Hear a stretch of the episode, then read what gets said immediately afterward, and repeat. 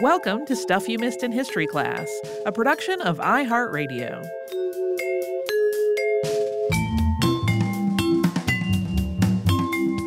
Hello and welcome to the podcast. I'm Tracy V. Wilson. And I'm Holly Fry. We have gotten a lot of requests over the years for an episode on Olympe de Gouges, who's known, at least outside of France, primarily for a, ni- a 1791 pamphlet titled Declaration of the Rights of Woman and the Citizen. And this was published as a direct response to the 1789 Declaration of the Rights of Man and the Citizen, with the Declaration of Right of the Rights of Man using the French word citoyen, and de Gouges' response using the more feminine form of that word, citoyenne. They look very different uh, in writing, but they're pronounced a little similarly. Olympe de Gouges' writing and political activity, though, went way, way beyond that one pamphlet that she's famous for now. And also, her execution, which happened just before the start of the Reign of Terror, was not because of the calls for equal rights for women that she's become so associated with. It's a whole other thing. um, so that's who we're going to talk about today. And Olympe de Gouges uh, her upbringing and early life are really hazy and they are full of contradictions, some of which are thanks to her own writing. We do know that she was born Marie Gouze on May 7, 1748, in Montauban, which is north of Toulouse in southern France. Her mother was Anne Olympe Moizet, a maidservant whose father was a draper. And at least legally, Marie's father was a butcher named Pierre Gouze. But there were rumors that her father was actually Jean Jacques Lefranc, who would later become Marquis de Pompignan. And the Lefrancs and the Moizets had been connected for generations. And although Jean Jacques was only five years her senior, he was Anne Olympe's godfather. The Tarn River, which is prone to really dangerous and dramatic flooding, runs through the region where the Gouze family lived. And when the young Marie Gouze was only two, Pierre Gouze died as a result of one of these floods. Aside from the fact that it was connected to the flooding, we don't really know the details of the cause of death. I mean, an obvious one would be that he drowned, but you, you know, flooding also causes disease and famines and other issues. So we don't really know. At some point after that, Marie's mother got married again, this time to a police officer. And beyond that, we don't know much else about Marie Gouze's early life. She probably got at least some education at an Ursuline convent. She could write well enough to sign her own marriage documents, and the Ursuline convent would have been the most likely place for a girl of her station to have become literate. That marriage was to Louis Aubray, who was a caterer who had been one of the late Pierre Gouze's associates. And this happened when Marie was only 17. Marie and Louis had a son, also named Pierre, about two years later. And then a few months after that, Louis died. This was also as a result of a Tarn River flood. And once again, we don't really know much clarity on the details beyond it being related to the flooding. Marie's marriage to Louis had been against her will, and after his death, she refused to marry again. And she also refused to conform to what was expected of a widowed mother. Instead, she moved to Paris in 1767. It is unclear whether she took her son with her or whether she left him in someone else's care while he was young. And she also changed her name to Olympe de Gouges, drawing from parts of Anne Olympe and Pierre Gouze's names, and also adding the DE, which made it sound a little more aristocratic. She may have also meant her new name as sort of a racy joke, because at the time, gouge was a slang term for bawdy women. Yeah, I found totally opposite accounts of whether she took her son with her or left him with someone else. Regardless, though, in Paris, Olympe de Gouges was supported by Jacques Bietre de Rosières, who was a wealthy man who owned a military transport company. And she spent her first years in Paris really immersed in self study, attending and possibly even hosting literary salons, and then poring over the work of Enlightenment thinkers, particularly Jean Jacques Rousseau. During these years, she also would have expanded her knowledge of French as a language. Her first language was actually a regional dialect called Occitan. Because French was her second language and her formal education was pretty minimal, she did most of her writing in French through a secretary. In 1784, Jean Jacques Lefranc, Marquis de Pompignan, died, and de Gouges started working on an epistolary novel that would be published in 1788. And that was called Madame de Valmont's Memoirs on the ingratitude and cruelty of the Flacourt family toward her own, which rendered such services to the Sieurs Flacourt. So, this book is one of the reasons why some of the biographical accounts of Olympe de Gouges' early life are really contradictory. She framed this book as a real correspondence with only the names changed to protect the reputations of the people involved. Today, though, most sources describe this book as semi autobiographical. But sometimes they also use the letters contained in it to try to kind of glean some details about de early life. On the other hand, the first de biography, available in English, is Women's Rights in the French Revolution, a biography of Olympe de Gouges. That's by Sophie Mousset, and it was translated from French. This biography was first published in 2007, and the author cites these memoirs, which, uh, again, is an epistolary novel. Uh, she cites them repeatedly as fact. Like the footnotes are literally this book. And this novel was inspired in part by Les Liaisons Dangereuses, which had been published in 1782 and was also written in the form of letters exchanged among its characters. In the memoir of Madame de Valmont, the main characters are Madame de Valmont and her half brother, son of the Marquis de Flacourt. In addition to their correspondence, the book also includes Madame de Valmont's correspondence with other family members. Part of this book's framework is an unnamed narrator or editor who's brought these letters together to publish and also takes a part in some of the correspondence. And this unnamed editor maintains that all the facts she's putting forth in the letters are, quote, authentic truths. And then what starts out as a comic story told through letters gradually shifts to document Madame de Valmont's attempts to prove that she is really the Marquise's daughter and to get his recognition and support. The letters come together to paint the Flacourt family as having been cruel and indifferent to Madame de Valmont's mother, with the Marquis trying to distance himself from her while never flat out denying that he is the father of her child. The unnamed editor and Madame de Valmont are both generally interpreted as stand ins for de Gouges herself, with the Marquis de Flacourt representing the Marquis de Pompignan. Biographer Sophie Mousset contends that the Marquis de Pompignan was unquestionably Olympe de Gouges' biological father and that everybody in the community knew this. Even that the Lefranc family had taken pains to send Jean Jacques away from the area to separate him from Anne Olympe when they were young. This just isn't something that it's possible to conclusively know at this point, though.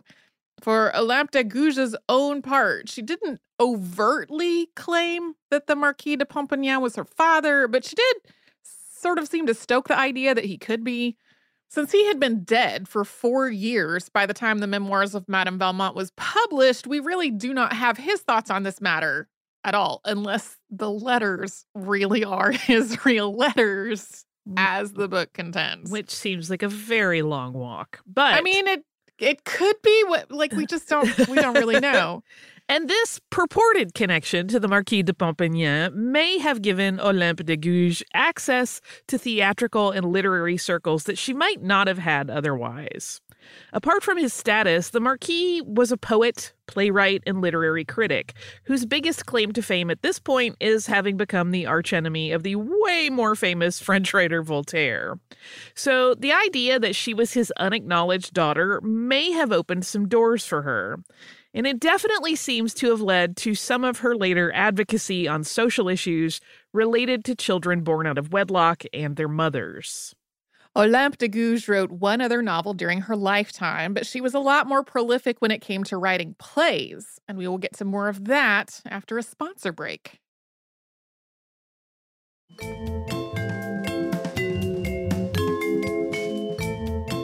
We know that Olympe de Gouges had at least one wealthy benefactor who supported her life in Paris. That was Jacques Biètre de Rosières, who we mentioned earlier.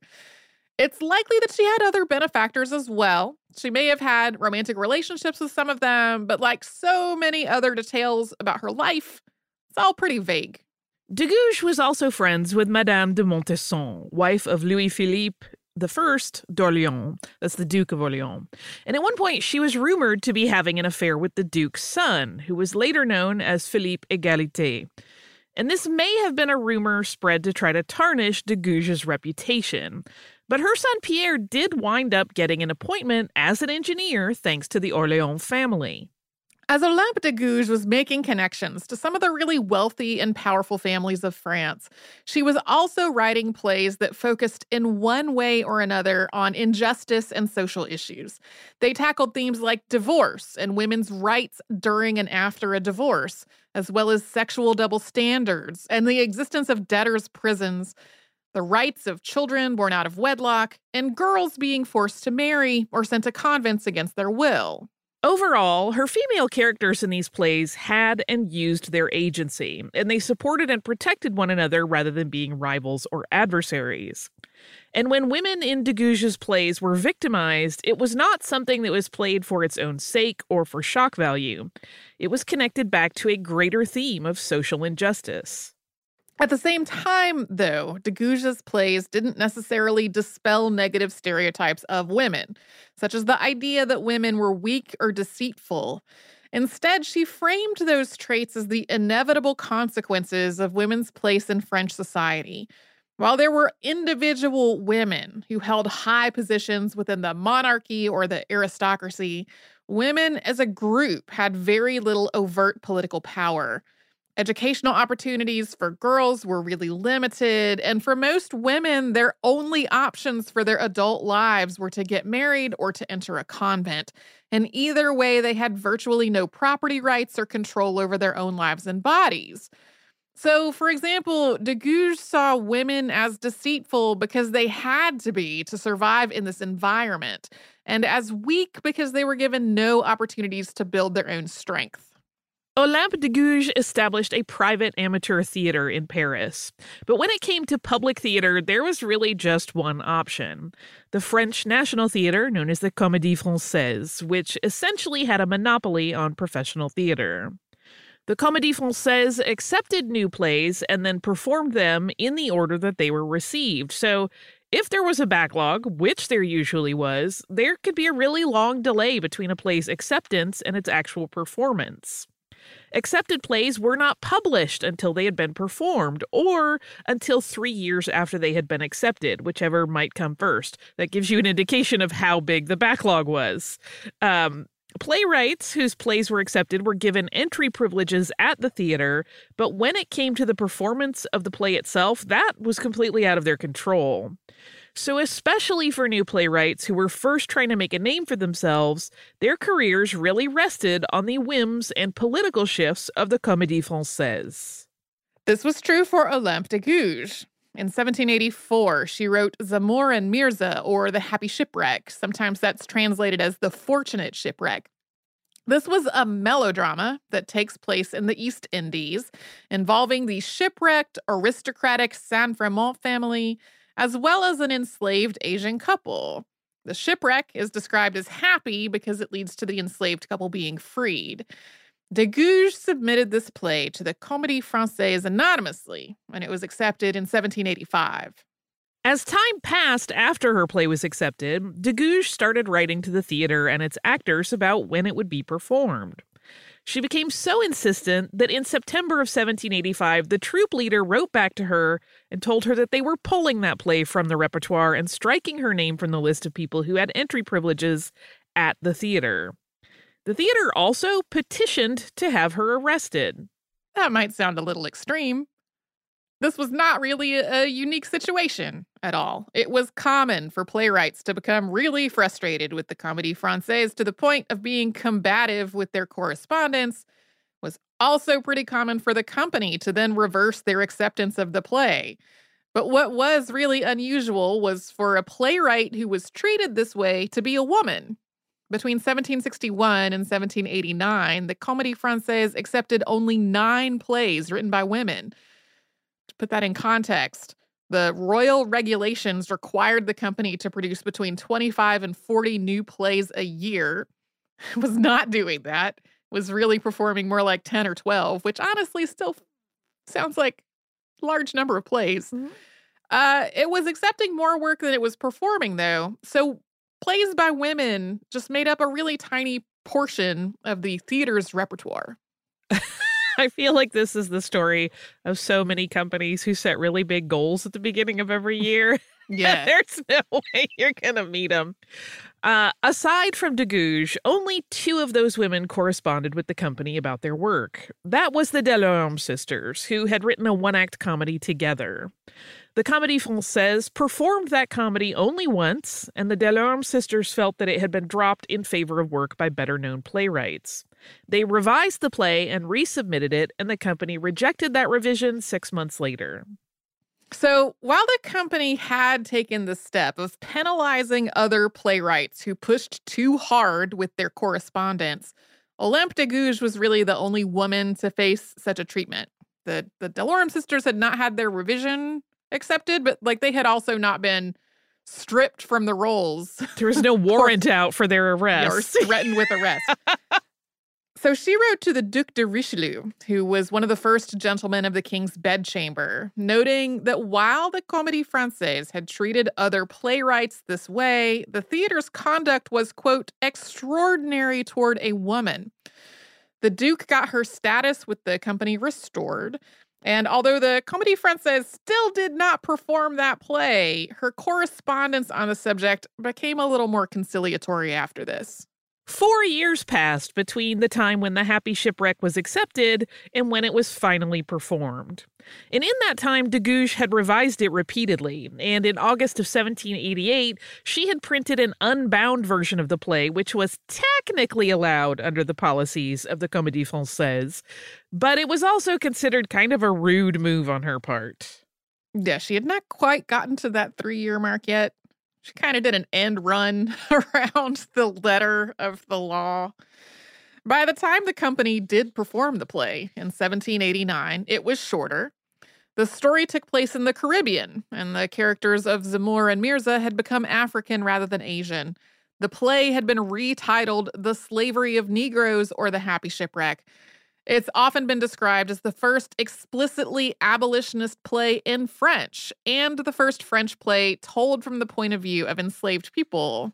Even though the Comédie Française did finally perform this work, the performances themselves did not go smoothly. Because of its abolitionist focus, it drew heavy criticism from wealthy people who had connections to French colonies in the Caribbean that relied on enslaved labor. Abolitionists praised the play, while landowners hired hecklers to disrupt the performances. Yeah, some of the people paying people to disrupt the performances would have been just like people who had investments, as well as like people who directly owned these plantations and the uh, enslaved workers who were there. Um, de Gouges also claimed that there was sabotage on the part of the actors. The ones who had been cast in the roles of Africans did refuse to darken their skin for the roles. So the idea of white actors in blackface was still absolutely rooted in racism, but it, it didn't have quite the same connotations in the late 1700s as it would develop during and after the era of minstrel shows that started to develop in the early 1800s.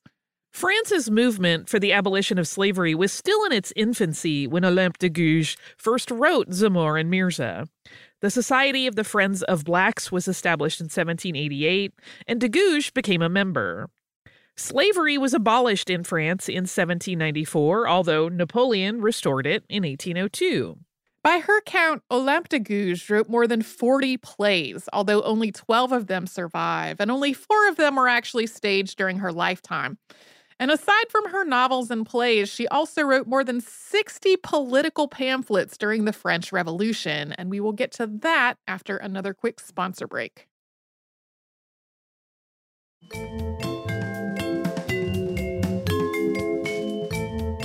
The Querelle des Femmes, or the woman question, was a literary and philosophical debate that had been going on in France and other parts of Europe for hundreds of years prior to the French Revolution, starting in the Renaissance. It involved questions about the nature of women and about women's rights and status within the society. And a lot of these same questions were argued again during the French Revolution. Although men were doing a lot of this arguing, women were also politically active during the French Revolution, particularly when it came to subjects that were considered part of women's sphere. A big one was food and access to food. In 2017, we did an episode on the Women's March on Versailles, which started on March 5th, 1789. And this was a march from Paris to Versailles with the goal of getting the monarchy to address a serious food shortage and return to Paris.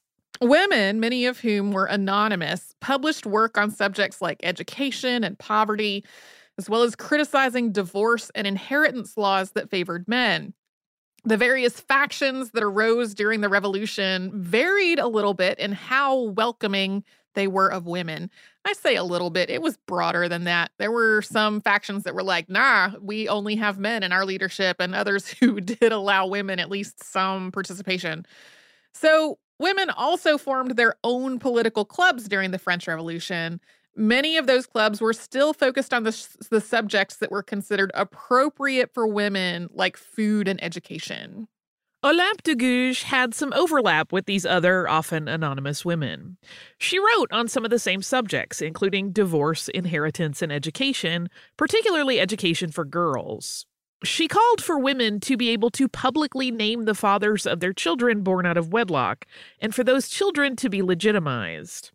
She also advocated an end to the dowry system and the creation of services for widows, mothers, and children living in poverty. But unlike many other women writers who were often anonymous, she also wrote under her own name, and she wrote more broadly on other political issues and on women's political and social rights in general. She advocated for professions to be open to anyone, regardless of their sex, their color, or their social status. She believed that celibacy requirements for monks and nuns set the stage for abuse and called for them to have marriage rights. She proposed a voluntary tax to try to address wealth inequality and to save the French Republic from bankruptcy. She also advocated a luxury tax that would pay for services for the poor. She called for an end to the death penalty and she advocated the establishment of a national theater that would focus on publishing and staging the work of women playwrights. Some of the reforms that she advocated were ultimately adopted, including protections for children who were born out of wedlock and divorce rights for women. These were passed into law by the National Assembly in 1792. On August 26, 1789, the French National Constituent Assembly issued the Declaration of the Rights of Man and the Citizen, written by the Marquis de Lafayette and the Abbé Sieyès, along with Thomas Jefferson.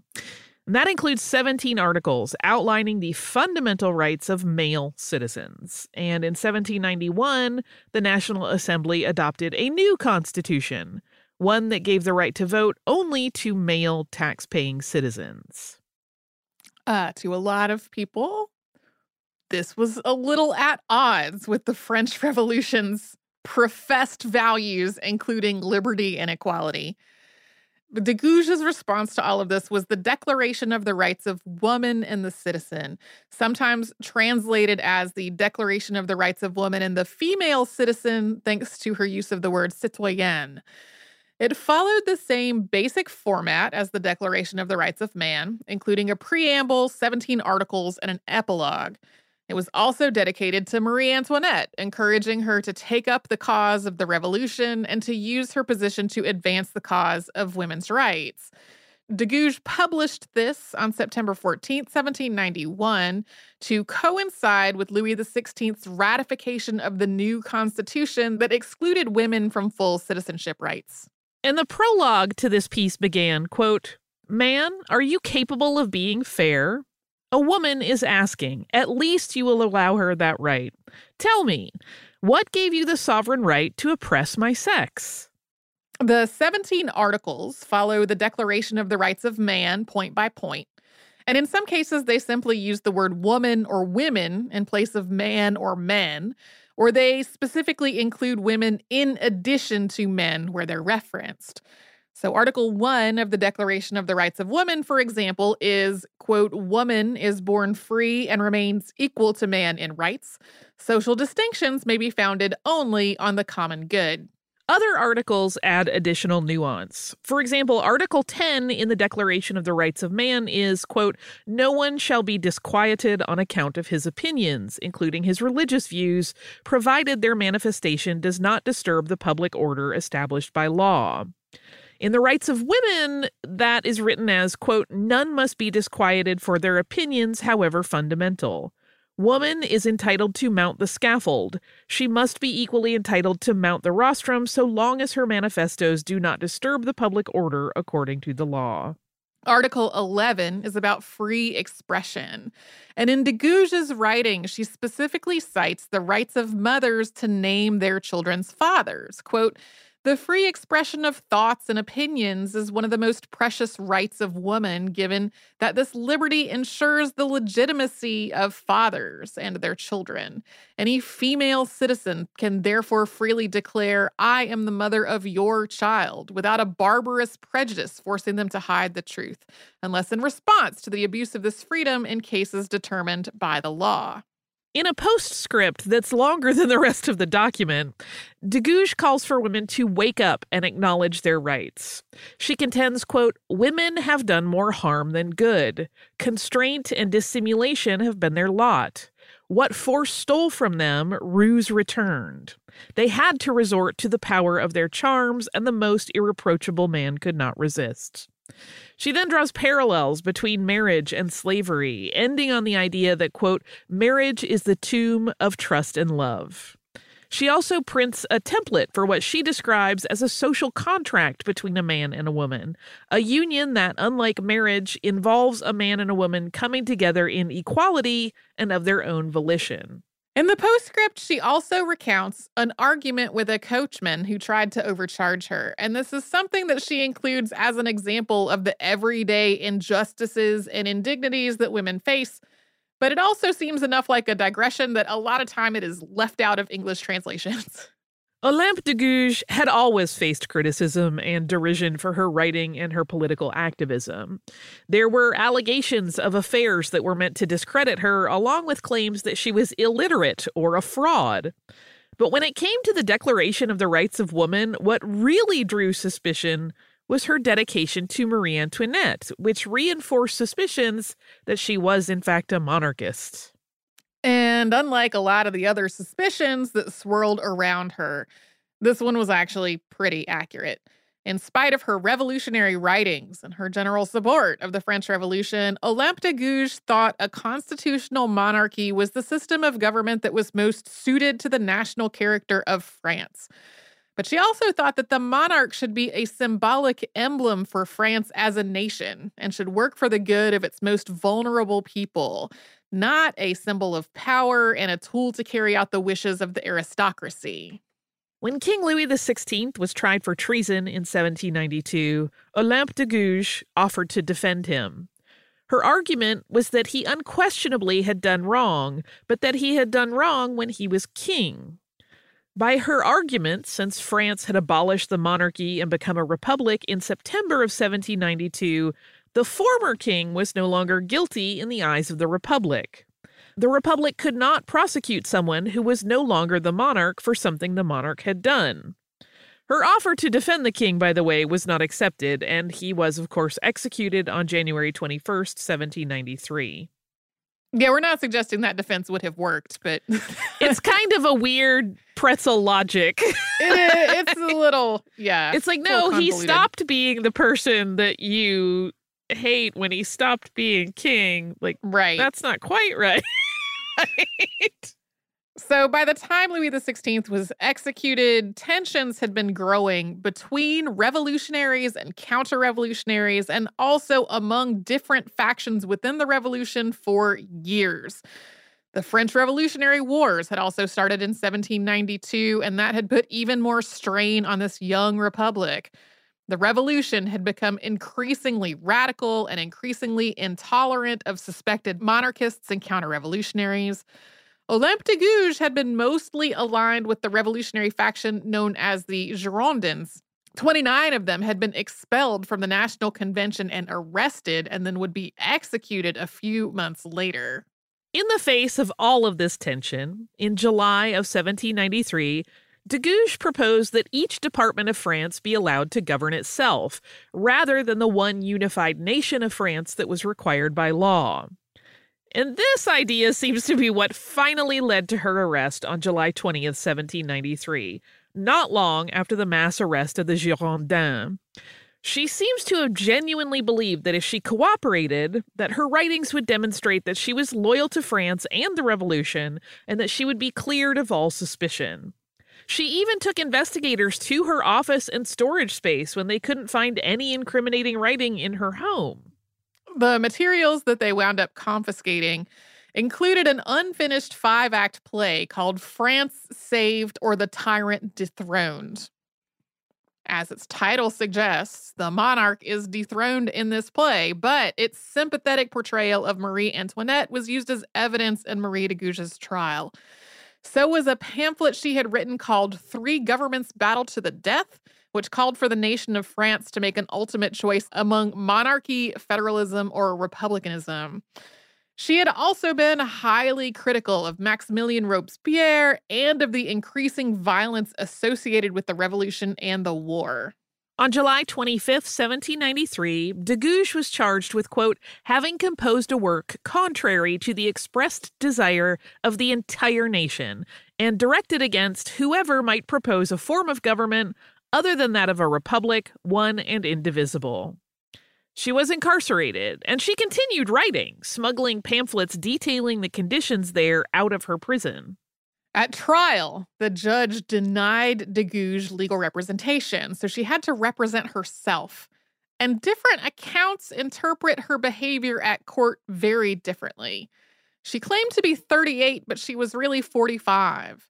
She's also described as sighing, smirking, or rolling her eyes as the charges were read, either, depending on who you're reading, clearly not taking the proceedings seriously or trying to kind of performatively embody the idea of innocence, almost like a character from one of her plays.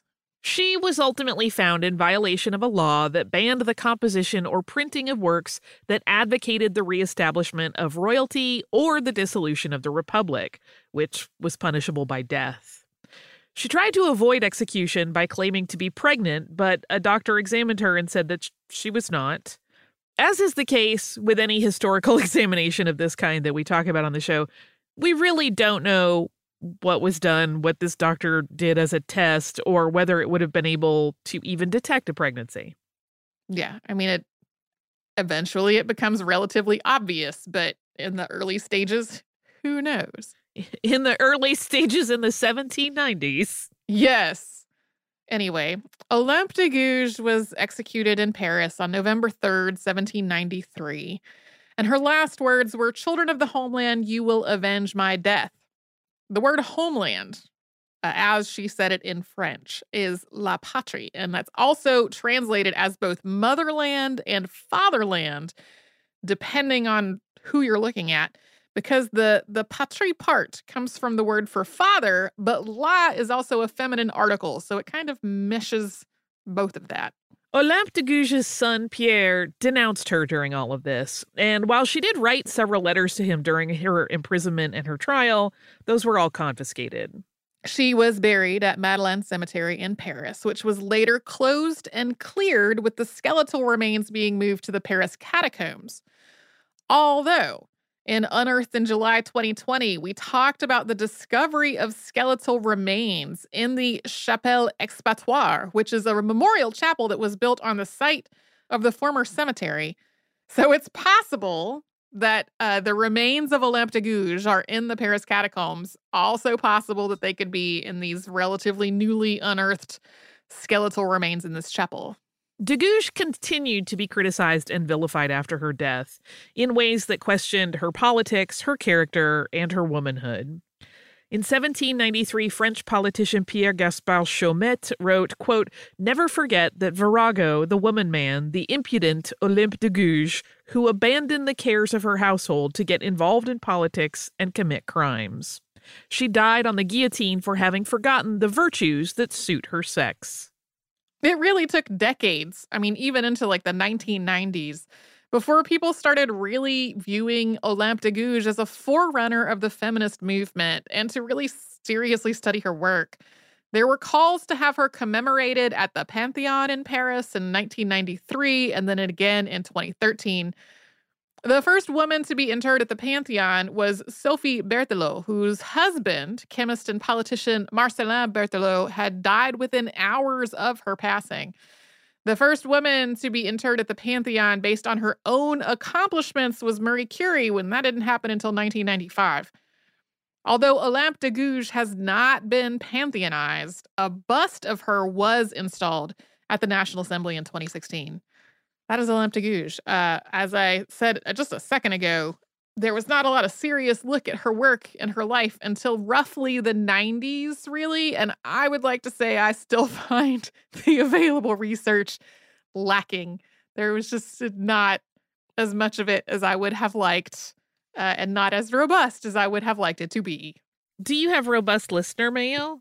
Yeah, I have two listener mails that are both on the same subject. Um, and so I, I wanted to touch on both of them. This first one is from Nicole. Uh, and Nicole sent this on January 10th. Nicole said, Hello, I just listened to the Lost Cause episode. Your warning at the beginning about when you recorded the episode and who would know what the world would be like could not have been more prescient because I, of course, listened to it in the aftermath of the attempted coup. Your message could not have been more important or needed this week, and I am so grateful for your podcast. You laid out history and a cultural cornerstone in such a clear but also kind way. I have many friends who work at the Capitol and were evacuated or barricaded. I can't help thinking that if more people learned history in the way you taught it, then maybe there wouldn't have been a Confederate flag marched through the Capitol. I work in politics and have been in Atlanta for the Senate race since July. Moving to a new city during a pandemic when you work 80 hour weeks is very difficult. I cannot be more grateful to have had both of your company as I walked the Beltline alone. It was also good to know even that there are cool people like you that live or have lived in Atlanta. Thank you for all you do, Nicole. Uh, Nicole has a PS about growing up in Seattle and being taught that states' rights caused the Civil War in middle school. And then I have another email from Julia. Uh, Julia starts off saying, longtime listener, first time writer, uh, and then sort of talks about uh, having listened to the whole archive and then winding up with a playlist that's 49 hours and 35 minutes long of unlistened to podcasts. Uh, and goes on to say, that's the long way to say I'm behind in my podcast listening, which is how I listened to the Lost Cause episode last week.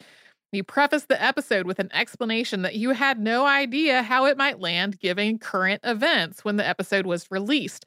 While it was released a month ago, it had particular points last week. As I listened, I kept picturing the images from the Capitol last week. Thank you for the reminder of how we got to this point. I know that the podcast tries not to take a political stance, but this episode helped me recenter on some of the lessons that need to be learned from the events last week. The stories we tell ourselves about our country, our democracy, and our history have a real impact. It can be helpful both to look at the history to show us how current events came to pass. It's also helpful to think about current events in the frame of how it will become history. Julie goes on a little bit from there and talks about the past year being history making and appreciating knowing that the two of us are in uh, Julia's podcast feed. So, um, Julia also sent dog pictures. Thank you, Julia. uh, I'm kind of abridging the email just a little bit just because I'm reading two of them. Thank you both, Julia and Nicole. They were uh, similar enough in their themes that I wanted to read both emails and also note that, man, we are in the same situation now of like we don't know what's going to happen between when we record this episode on the 12th of January and when it comes out like no. We had just come out of the uh the studio after recording our unearthed episodes and I had decided what I was going to do next and I started working on Olympe de Gouges and less than 24 hours later I was glued to the news like okay this is bizarre. It feels like this episode about you know a woman who was an abolitionist and a campaigner for women's rights feels irrelevant somehow because of all this other stuff that's going on. Uh, it has been a very confounding and surreal time to be working on this podcast as we have talked about at other points before in the last year or so. Yeah. Yeah. Uh, it makes us, you know, relook at everything we talk about and like, a, should we publish this now or should we wait? Is this Should we wait? What are we doing? this doing? isn't related to what's going on, but it's unpleasant, and we all had a lot of have been through a lot of unpleasant. Maybe we move it. I don't know. Yeah. Maybe it'll be more unpleasant later. I, we never know what's gonna happen. Especially since we try to always keep at least a week of episodes already done, which really just gives us coverage. Like if somebody is ill or the power is out mm-hmm. or whatever, like that then means that this time passes between when we record and when the episode comes out. And in the interim, it's like, man, the a million things have happened that made everything seem strange. So, uh, thank you both, Julia and Nicole, for your emails on this subject. And if you would like to write to us about this or any other podcast, we're at historypodcast at iheartradio.com. And we're also all over social media at Missed in History. That's where you'll find our Facebook, uh, our Twitter, our Pinterest, and our Instagram. I'm going to be candid, I haven't done anything with the Pinterest in a while. Me either. but it exists. Uh, you can also subscribe to our show on the iHeartRadio app and Apple Podcasts and anywhere else that you get your podcasts.